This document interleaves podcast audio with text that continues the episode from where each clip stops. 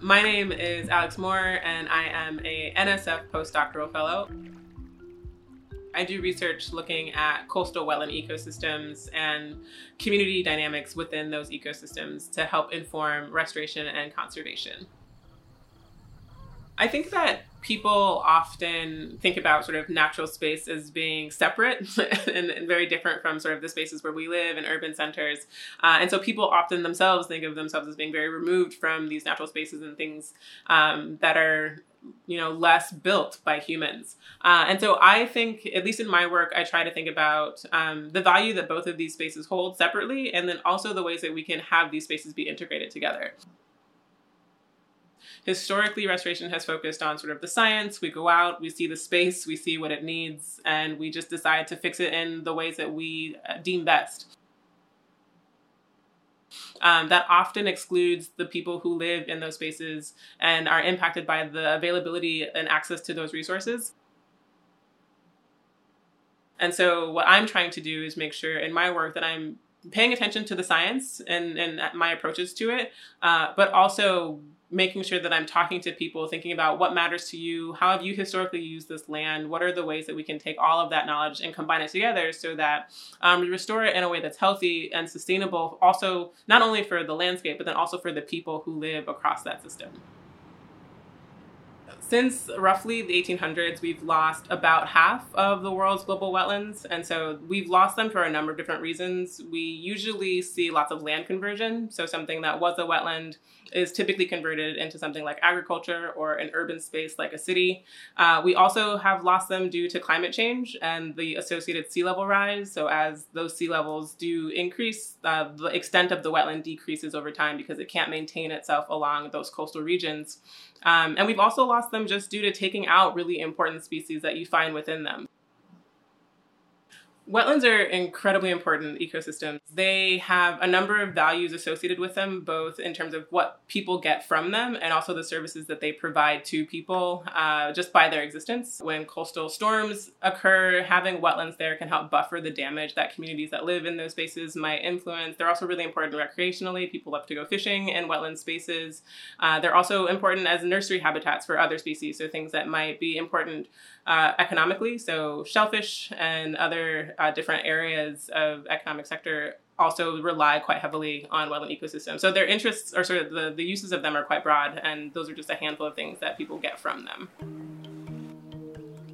So one of the the general sort of ideas around restoration that has been quite strong in a lot of different ecological spaces is this idea that if you build a habitat, so if you make sure the soil is there, if you plant some trees, if you plant some grass, if you build it, um, species will come back to that space. With this, if they build it, if we build it, they will come idea, we're really focusing on the bottom, right? We're, we're building this habitat, we're building physical structures, and we're saying the top down elements, so the species that interact with each other, will come all on its own over time. That bottom up approach gives us certain level of recovery and then we kind of flatten out over time. And so the average here is that um, restored wetland ecosystems where you're really focusing mostly on recovering these physical components um, tend to function roughly 30% less well than a natural ecosystem that hasn't been degraded or damaged in any kind of way. So we are seeing this gap in terms of what uh, level of function we see in a restored wetland versus a natural healthy wetland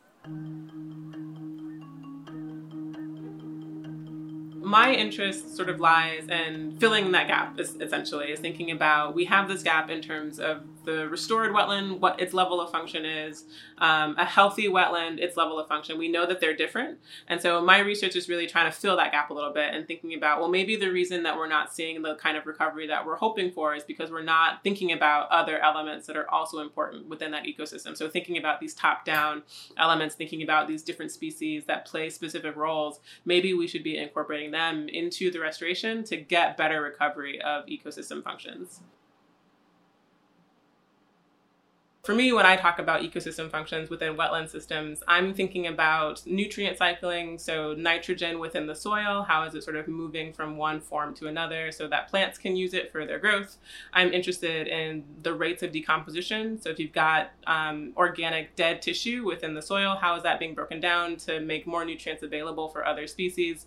I'm also interested in um, growth of vegetation, so how much biomass are we seeing produced over a period of time. So these are all functions that indicate levels of health that you can compare to other historical points in time or other areas that are known to be healthy. Um, and so these are the, the functions that I'm most interested in when I think about and work in these coastal systems. So I just want to give you a brief example of how that might actually go within a coastal system. Here is a very simplified schematic of a, a, salt marsh food web. And so at the top, we've got a predator. So this might be a blue crab, for example.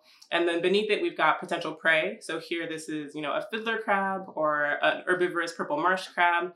And then beneath that, we can see the vegetation and the soil within the system. So in a situation where we remove this top predator, so this might be because of recreational removal or economic incentives to remove this species, um, this then frees up its prey. So it means that these prey species are no longer concerned about being consumed by predators. And so they're able to eat their food and then reproduce because they don't really have to worry about this control coming from the top down with this predator influencing their population size. And once that happens, that means that they are now able to consume their vegetation. And so in this situation, what happens is you have all of these crabs, they're now eating all of the vegetation, and it's being removed entirely from this system. And depending on how intense this is, what this can lead to is uh, these species will now sort of move to other places because now there's no more vegetation. They've now also consumed it to the point where it's very difficult for it to grow back. And what you end up with is, you know, a degraded, lost ecosystem where nothing's really productive and it's not functioning very well. So, in my research, what I do in terms of evaluating the impact that consumers have on ecosystem function is I manipulate the presence and absence of certain species. And so, for me, that looks like going into these wetland systems, identifying certain locations, and then building these cages that either allow me to remove certain species or put certain species within those cages, and then measure the effects. And so, I'll know certain cages have one combination of species, another set of cages has a separate combination of those species species, and then comparing between in terms of measuring soil uh, quality, looking at carbon storage, looking at nutrients between those two different setups can allow us to better understand how different kinds of communities might be influenced different influencing different levels of function within those spaces. The cage setups have been pretty simple. So the idea is that I typically have three or four different uh, experimental treatments within each of the cages. And so one of them might be a situation where the predator is present and the herbivores are present along with the vegetation. One of the other cages might just be that the predator is absent. And so within that cage, you only see the herbivores and their vegetation. And then in other cages, we might only just see the vegetation just to get a sense of looking at uh, if we remove certain species and we measure the same functions across each of these different cages, what are the outcomes going to be and what does this tell us about the importance of those species? What we found is that the removal of the predator from that ecosystem had impacts on both vegetation growth over time and then also um, nitrogen availability in the soil. So, having that nutrient available there is important for vegetation growth. And so, what we found is that that species, that predator, if you take it out of that system, it has these cascading impacts on these functions that are quite important for the health of that system. Um, and so we also saw that the species that that predator was eating, so the purple marsh crab and the fiddler crab, um, their presence also impacted both vegetation growth and also soil nutrient availability over time. So we know from these experiments that these are really important species and they play a role in levels of function that might be really important when we're thinking about how to conserve and restore these spaces what we also saw was that the changes were not consistent across all of the different locations. So at one field site, we saw one change.